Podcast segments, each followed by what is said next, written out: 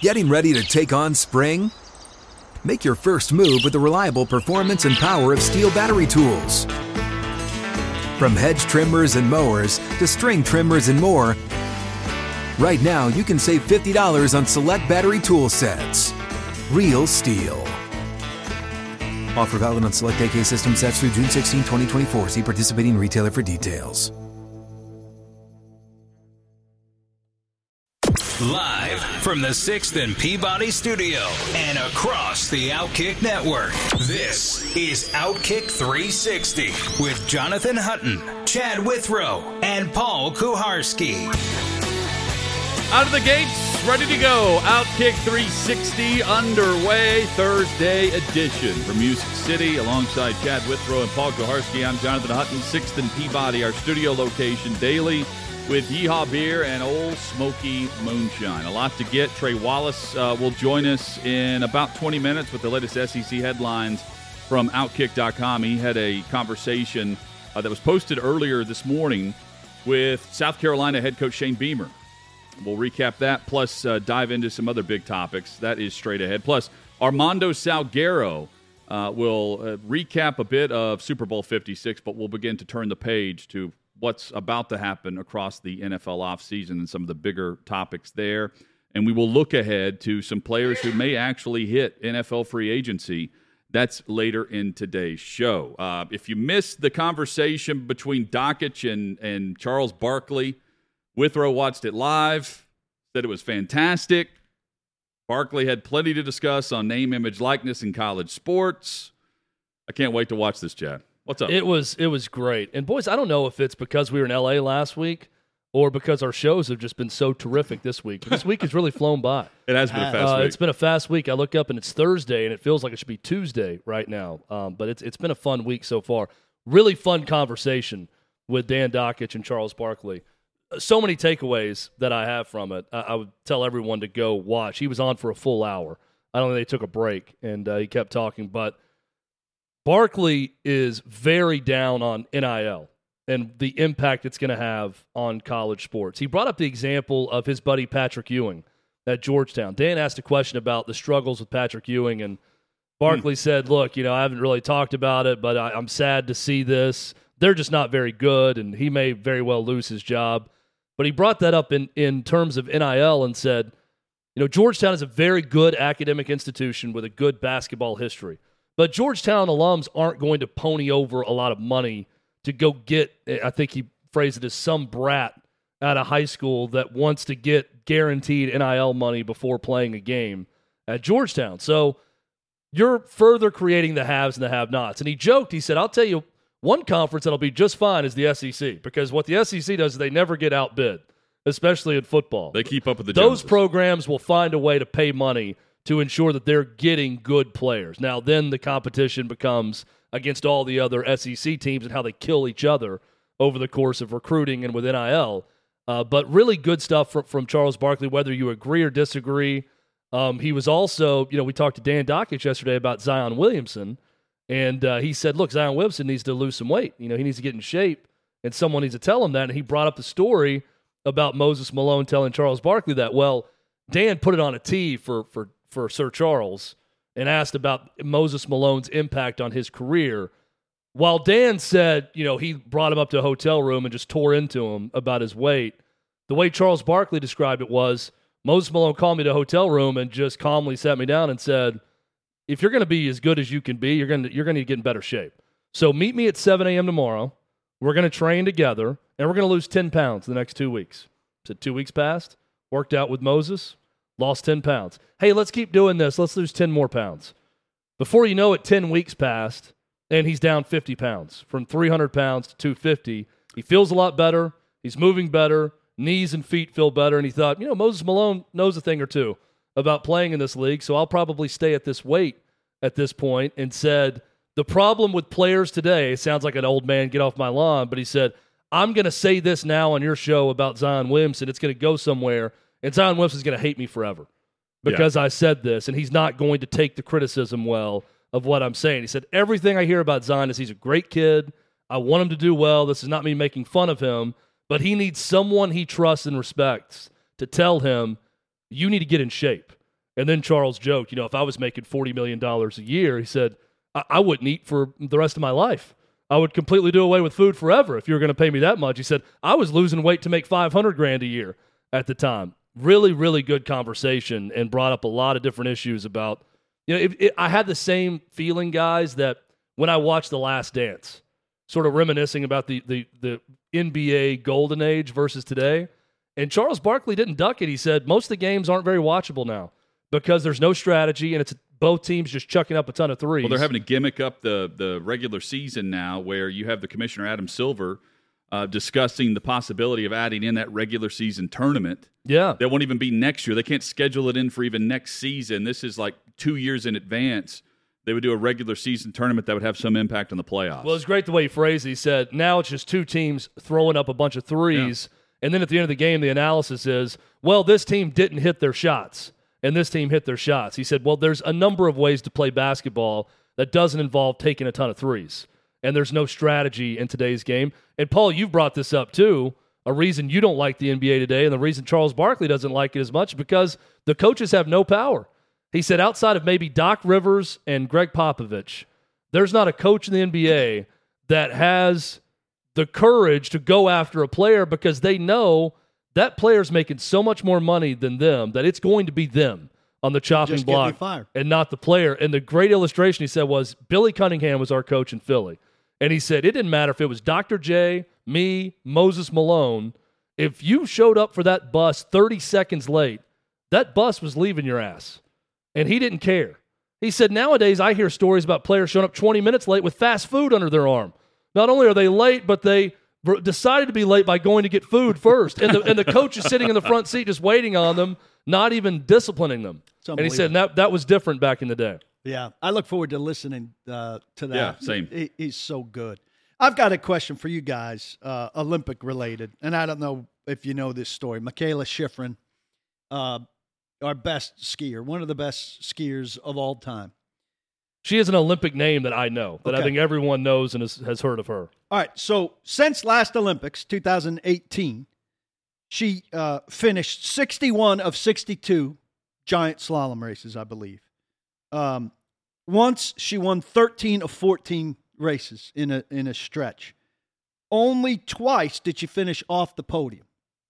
So she get to, gets to these Olympics and she she struggled. She missed a gate, the fifth gate, in her best event, giant slalom, and was out of it. She messed up slalom also. So she comes to the combined, which is the downhill, which she skied yesterday. Did pretty well, finished a half second off the lead, which is pretty good position for the best giant slalom racer to be in, right? She comes in to today. If she skis her race in giant slalom, making up a half second shouldn't be that tough, and she should be in medal contention. But they interviewed her last night. She actually skied that downhill on somebody else's skis, just kind of experimenting around. and they asked her about her confidence level. And she says, Listen, I, I'm confident, but in my head, I keep seeing myself missing that fifth gate. I think this is pretty candid. I think a lot of athletes who've messed up will tell you, will put on a facade of confidence, right? They are thinking about missing that fifth gate, but what do they say?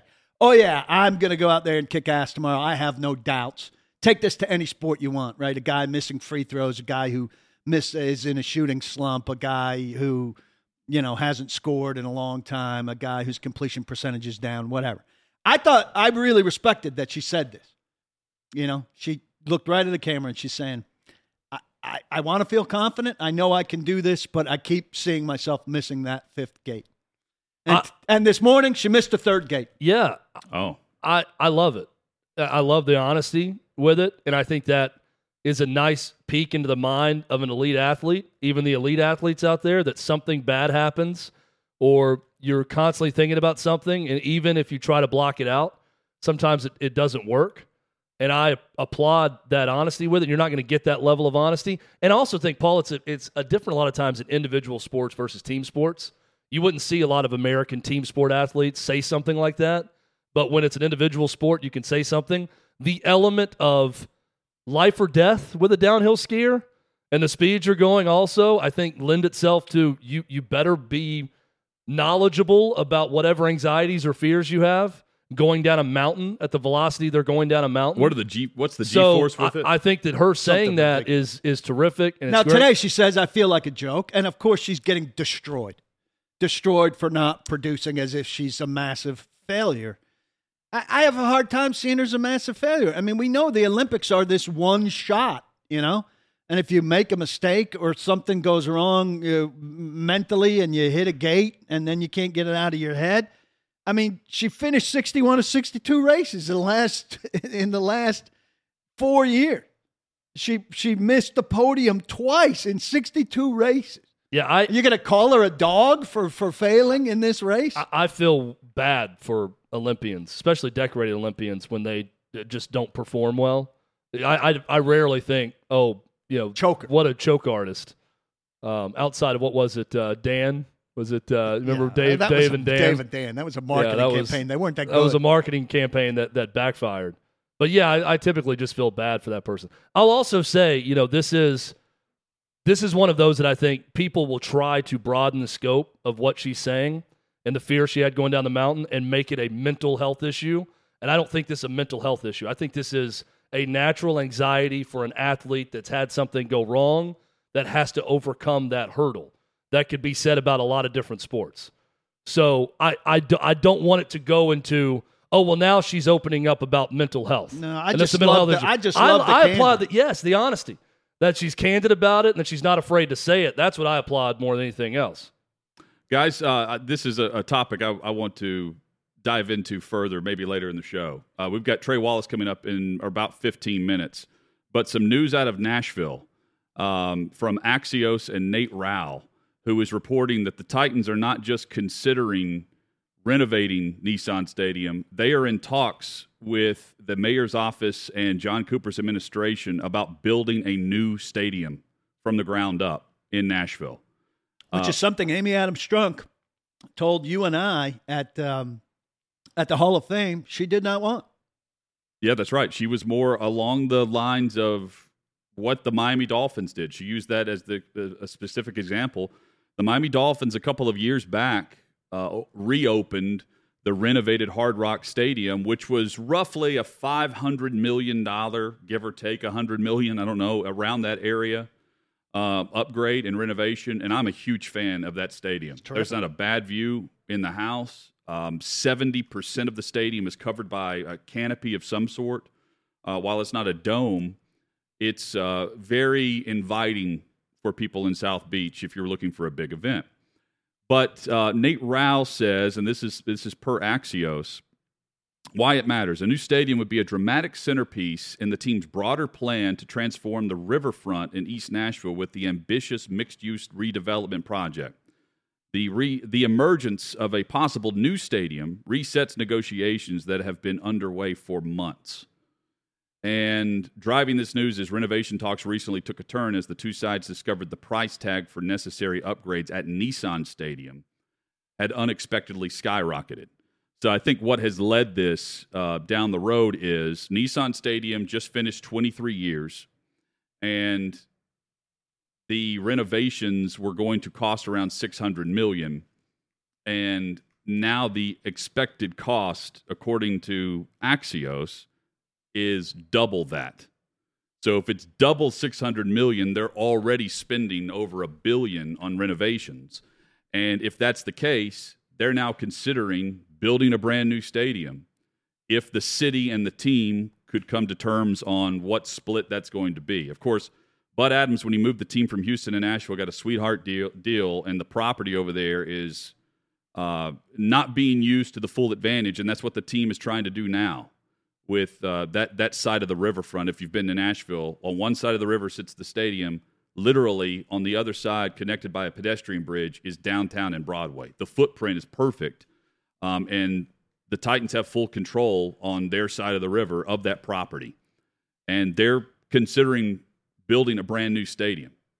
For years, we have been talking here in Nashville about the renovations, but we've never considered the new stadium. And if it's a new stadium, they're not just in line to play some NFL games here. They're looking to host the college football playoff and the Super Bowl in Nashville. And so this is almost the equivalent of you know you you get in a wreck with your car and you go in and they say it's going to cost this much for repairs and then you look at the cost of well what if I just got a new car and didn't pay all this for the repairs and decided to get the new car that seems to be the the cost assessment here from the Titans on what it would take to build a new stadium versus the improvements am I understanding this correctly that the mixed use development and revitalizing that side of the riverfront would also be included in this that this would not just be a stadium renovation, but that the Titans would also have some sort of access or control to do. condos, to everything else that are that's there, and this could be a part of that. Everywhere you see a parking lot is in control by the Tennessee Titans. So they could build whatever they want around that stadium, and it's theirs. Well, I think that's Th- been see, the to me, this is a- this River North. Well, this is area. a no-brainer then to build a new stadium and Well, make there all are- of this around it a part But a of it. part of this, they're already they've already released some renderings internally about renovating and building up what Paul's saying, the River North. Um, and a part of the stadium renovation was always going to be taking away parking and adding more things around the stadium. But this is completely larger than any scope we had projected or heard them discuss publicly or privately, which is a brand new stadium. I think a part of the entire plan was always the concrete of the stadium would be the concrete of the stadium. Yeah, you build around guts. it and you add to it. Um, this is taking it up a notch completely. Not just taking it up a notch. This is starting from scratch and building a palace. Um, I don't know if you've gotten far enough into it. It- it- it- does it sound like they'd knock it down and build it there and find an alternative for a couple years, or would they play in that building right next door to it, killing parking for a couple years? But uh, I'm wondering if they're The way- playing at Nashville SC Stadium. Yeah, that's a good question. I don't know. The, the way I read this is that the the site is where they want it to be. it's a perfect The, site. the problem with the renovations is it was built to a point where I think it's very difficult for them to add a lot of steel and uh, more, for lack of a better term, guts to the Bricks stadium because of the, the the way it was built to begin with. Um, there's a lot of structure that must be added in, and it's going to cost them much more than what they would have thought maybe a couple of years ago. Don't get carried away. This is coming from the mayor's a- a office. The, retractable Cooper's quoted roof. in all this. Don't Yeah. get carried away envisioning a retractable roof and all of that. I do not expect them to go that direction on a renovated building or on a new building. And I think a retractable Uh, roof is a stupid idea. if they're building a new stadium, it's, it may not be retractable, but there will be a roof. That would be my guess. Why else would you do it? I mean, they're they're trying to attract Final Four in this article. Final Four, Yeah. Super Bowl, college football playoff. All of that comes with a roof. It doesn't without a roof. So they're going to add a roof to it. Yep. I just, uh, You disagree? I don't disagree. I just don't Winter think- concerts are mentioned here. I mean, a lot of possibilities open up. If they have a brand new stadium with a roof on it, Nashville is getting a Super Bowl. That is going to happen. getting a Super Bowl to me it's not all it's chalked up to be. And who's funding a project? A- roofed stadium these days costs several billion dollars. So I mean, I know they're doing creative things to to fund it, but at a certain point, you're asking the city to pay, and the city has paid for a lot of stuff. They'll pony up more. If these if these events are coming, I mean, if the NFL says we're bringing a Super Bowl to the city, um, and you have a dome, you're in the rotation. It's not just a one-off. Yeah. So Well, how they sell it is they say it's gonna it's gonna bring X amount of tourism dollars and tax benefits to the city, and it will it will cross out whatever cost to the city quickly from all of the different events that'll come in and everything else. I mean, they're gonna church up the numbers and massage it in a way that they're gonna show such a big financial impact that's gonna come back into the city with things they can do for Davidson County that it would cross it out pretty quickly. I, I I know I'm a maverick. That's what they're gonna say. I know I'm a maverick here. I don't want a dome in Nashville, Tennessee. I like outdoor football in a city like this, which has good outdoor football weather. I prefer outdoor football as I do well.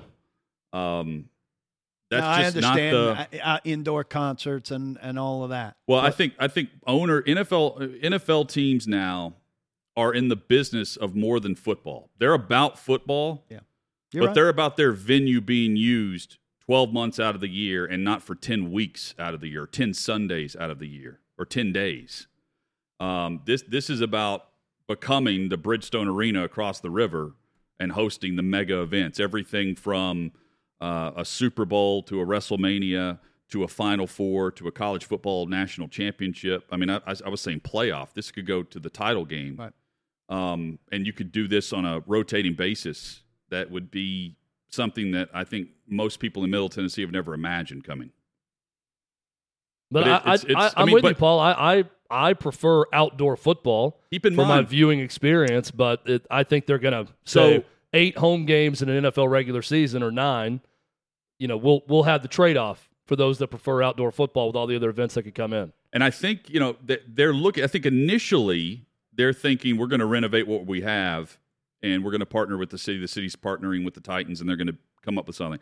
And then estimates came back, and if you're already spending over a billion on renovations, Yeah, might as go. We might as well go all the way. Allegiant Stadium costs what three billion?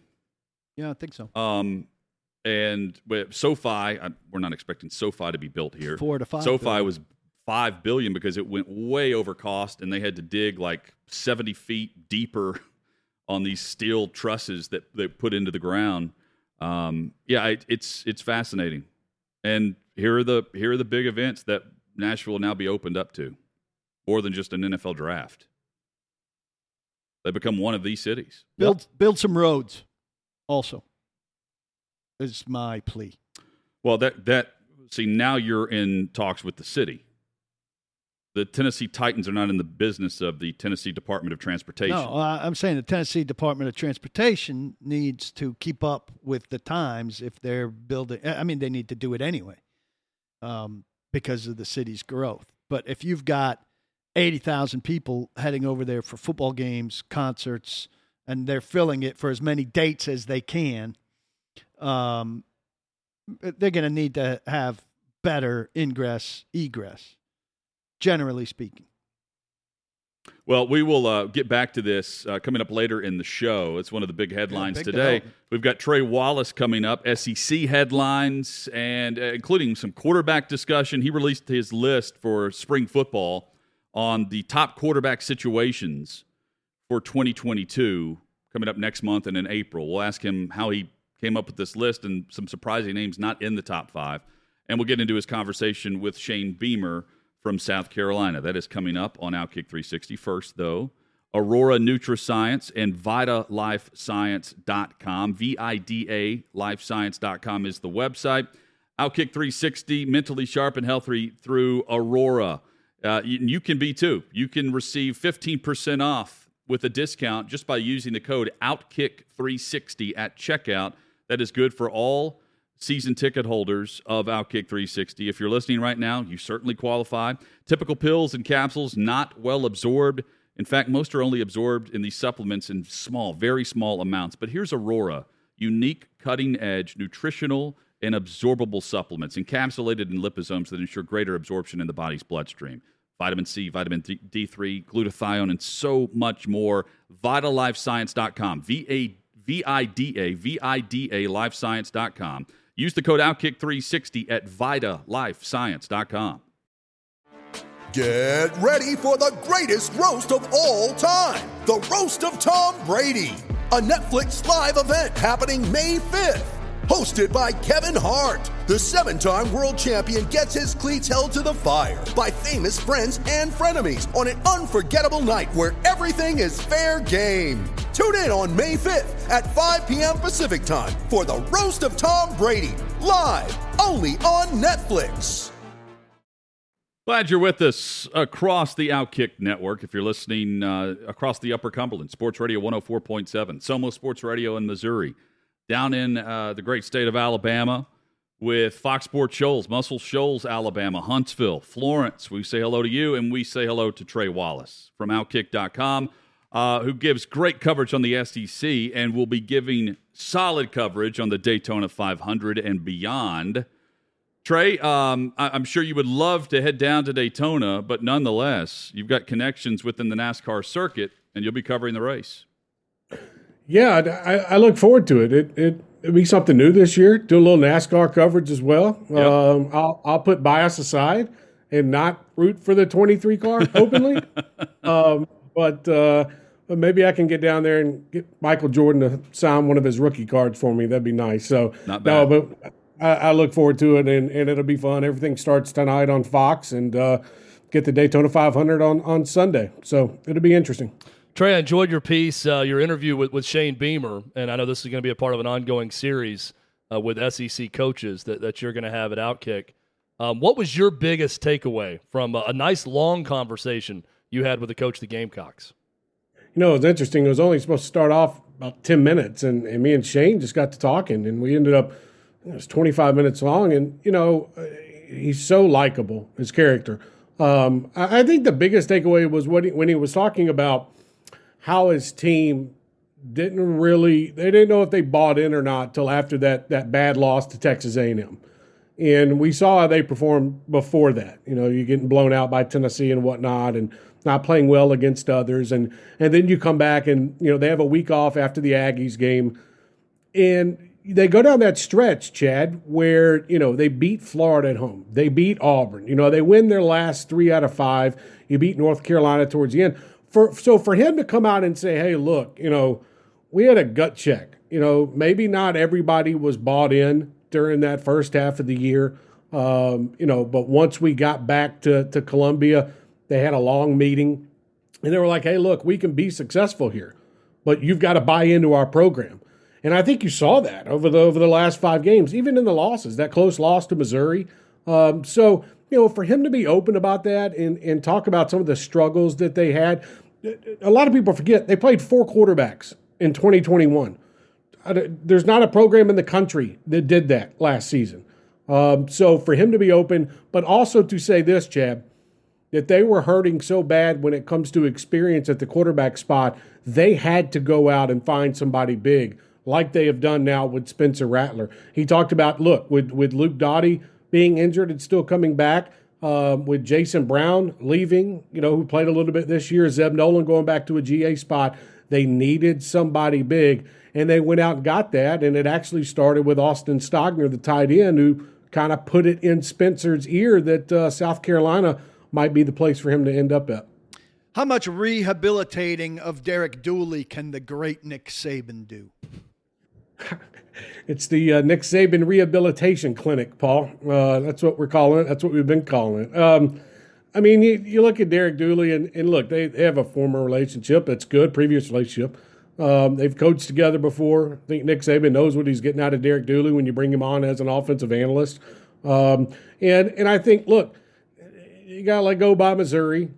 He's been let go by the Giants now, and, and you know him as a whole, maybe being let go is maybe different. Besides Joe Judge being fired, but you know he found a spot, I guess, at Alabama. And, and, I think when it comes down to it, you know, maybe in maybe in two years, Derek Dooley can come back and he can learn some things down there, and he can be a coordinator um, in in the SEC or somewhere else, or maybe he goes and gets another Group of Five job, you know, like he had at Louisiana Tech before taking the Tennessee job. So we'll see. I think it's you know for him.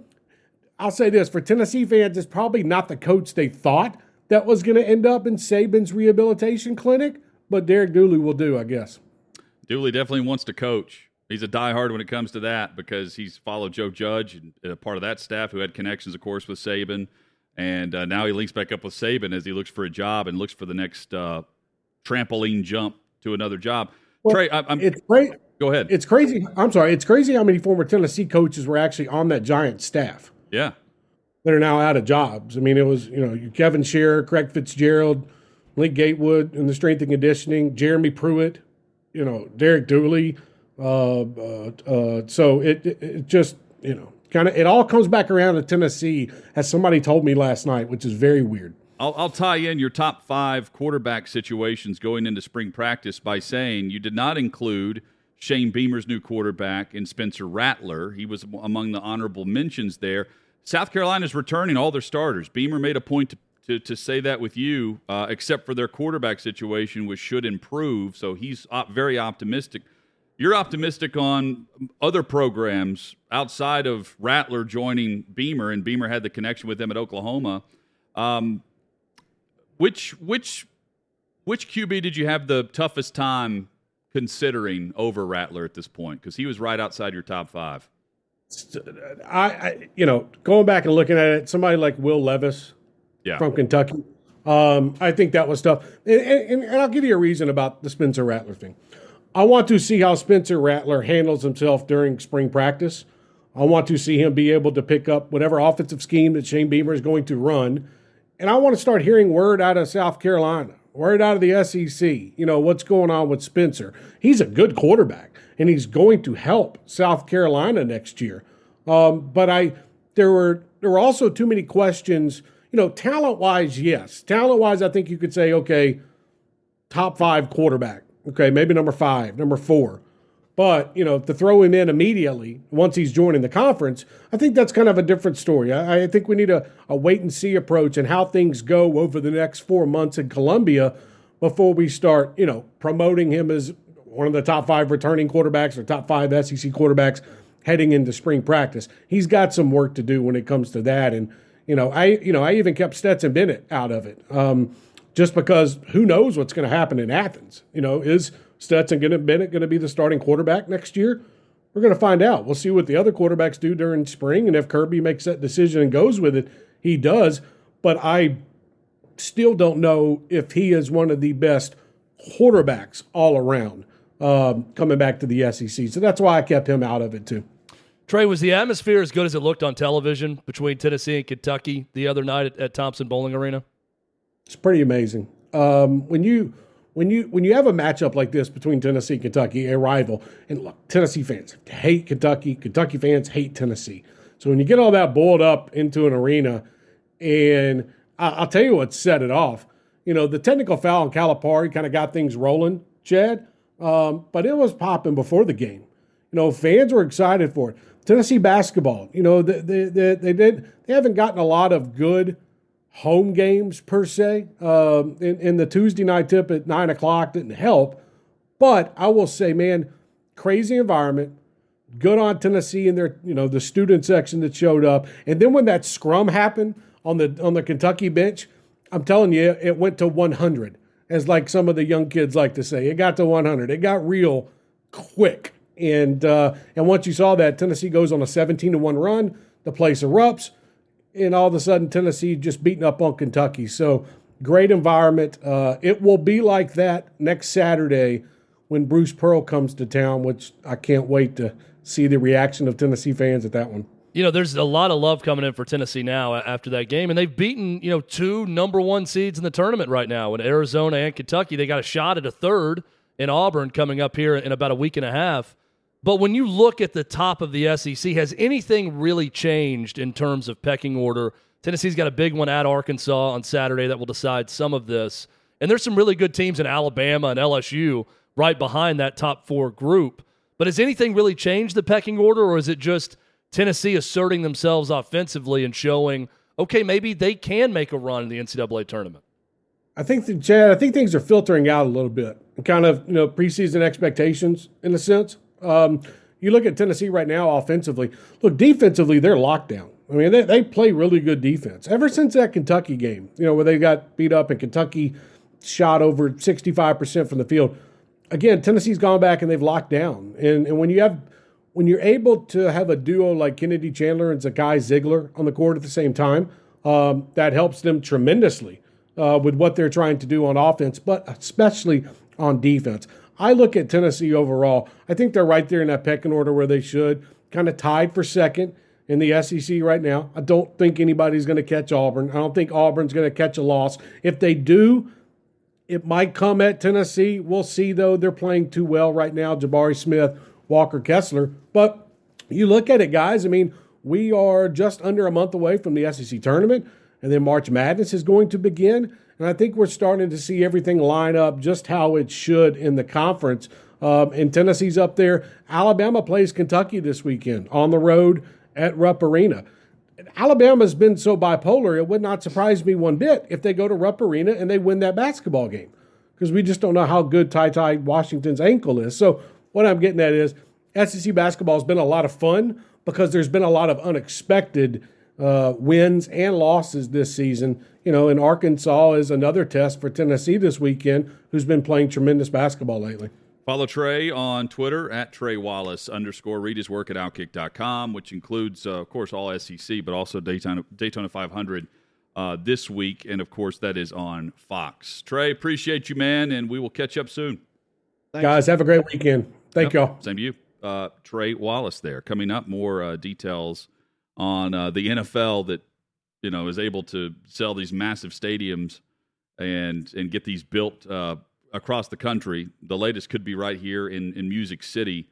Uh, and we'll give some context on where it could end up being if it's not exactly in that same footprint. Uh, we've got that. Plus, uh, Deshaun Watson has added a couple of spots for his wish list on where he gets traded. One of which is semi curious. Yes. Uh, I, I, think both. Both yep. are very interesting. That's next on Outkick 360. You ready? Showtime. On May 3rd, summer starts with The Fall Guy. Let's do it later. Let's drink a spicy margarita. Make some bad decisions. Yes. Audiences are falling in love with the most entertaining film of the year. Fall Guy. Fall Guy. Fall Guy. That's what the poster said. See Ryan Gosling and Emily Blunt in the movie critics say exists to make you happy. Trying to make it out? Nope. Because I don't either. It's not what I'm into right now. What are you into? Talking. Yeah. the Fall Guy. Only in theaters May 3rd. Rated PG-13. Deshaun Watson back in the news. He will uh, have his deposition on the 22. Is it now 24 women?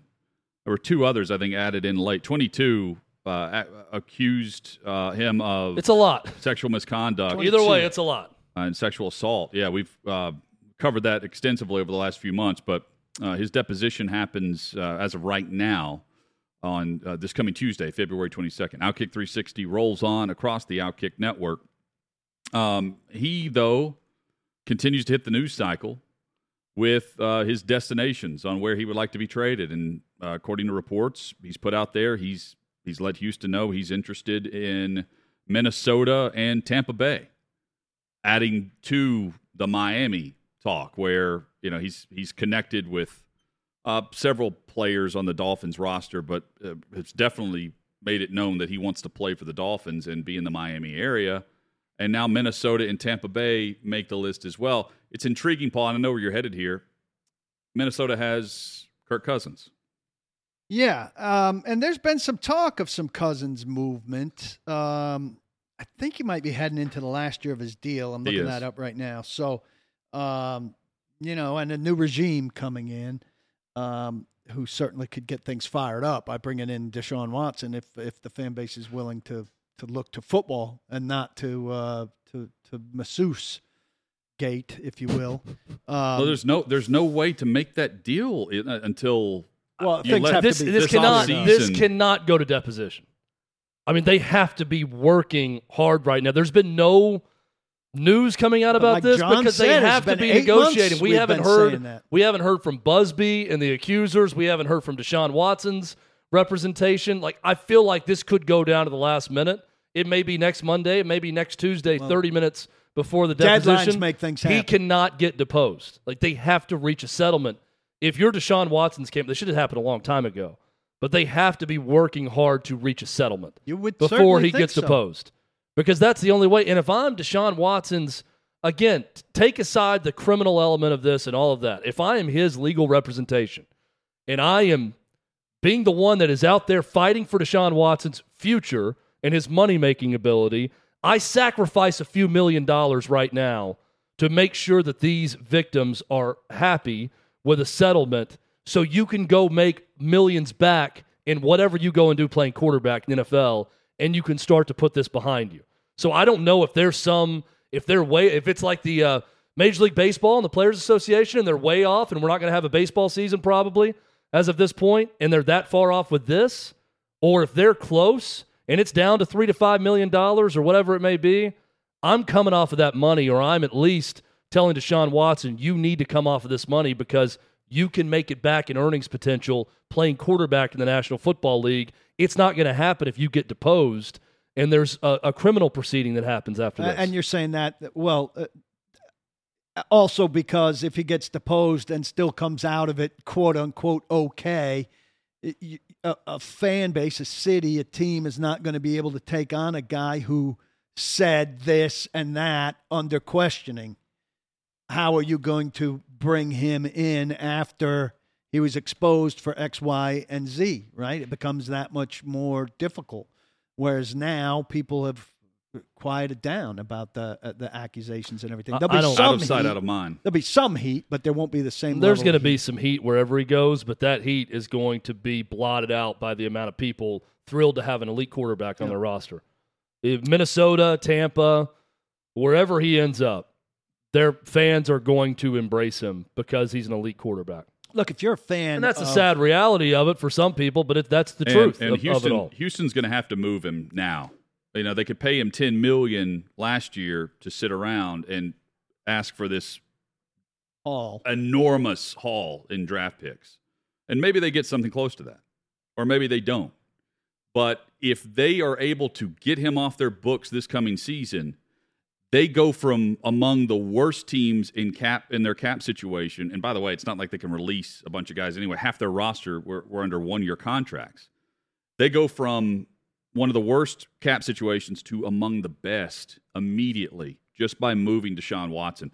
So they, there, there are, uh, there's more reason to expect Houston to make that trade this offseason than during the year or prior to the trade deadline last year. I think if you want Brady to resurface, you want Tampa Bay to acquire Watson because then they'll be done with the quarterback thing. They'll be more likely to release him or trade him at, at a reasonable cost when the time comes that he wants to resurface with a team that's in better position yes. to go and contend right away. If you're a fan of Tom Brady continuing to play, Well, let me if you're a fan of Denver or the Titans or one of these team, Titans would have obviously huge cap issues. I don't think it's going to happen. But if you want him to potentially resurface somewhere good, Tampa Bay needs to move on. to me, there is just no way Houston is getting anywhere close to what they're reportedly asking for.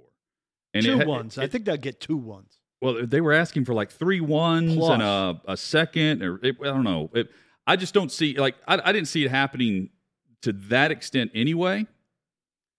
But now that everyone knows Houston's going to get rid of him based on the cap situation, and given the fact that the trade market this offseason could be incredible with Aaron Rodgers, Russell Wilson, Derek Carr, Jimmy Garoppolo, Kyler Murray. I mean, we can. I mean, again, we can keep going here. Kirk Cousins, Baker Mayfield. but uh, I mean, it, it's there it's are incredible. options. How many? And I'm not saying Well, all he's those the, he's the lost guy in this whole quarterback puzzle of everyone we're going to be talking about this Mystery offseason. guy. He's the one, yeah, he's the mystery piece that is a top five quarterback. but if you want to move him, arguably when healthy, when, Wh- when well not healthy, when not being facing possible criminal charges. at this point, I mean, it, you can almost offer Houston something after these moves start. Again, I'm I'm spitballing here. You get a bargain. if not a bargain, discount something before there's a reasonable, settlement. something more reasonable. Because if if Houston wants to move him, well, while I'm not ser- I'm not saying Jimmy Garoppolo is better than Deshaun Watson, the player, Safer. but the the situation I, I can at least tell you Jimmy Garoppolo is likely to play, you know, 14 games next year. I can't tell you that Deshaun Watson's going to be available for any of them based on what happens over the next few months. That there's there's a huge risk and a, a what could be a big reward on the field if you get Watson. But if you feel like you're a quarterback piece away from being a division contender, you're more likely going with another option. And I can, I mean, for sure, you're going with Rodgers or Wilson if you can have one of those two. And those asking prices will be really interesting. Well. I think if Rodgers and Wilson are in fact being moved and Deshaun Watson's stuff is settled to a satisfactory degree to teams, the price on all of them probably comes down. Like if you're equally happy with all of them, you can put in the same bid for all three. And, and yeah, but I don't think you're see. getting them. I, I think you you can ask more for Wilson or Rodgers because they are a guaranteed commodity. I, I don't. I can't tell you if Deshaun Watson's eligible right now. Uh, I understand what you're saying, but because there are three available instead of one, I think the price Right. is is uh, reduced on on all of them. And you know, we, we don't know for sure on Rodgers. I think you have to ask more to get the the deal done, rather, rather than have that team stick with the guy they have. And I you still know? think only one of those three is moving. And so I think that Deshaun Watson, Watson price will be substantial, but not as substantial. John McClain, you know, has told us time and time again, they're not moving off that price.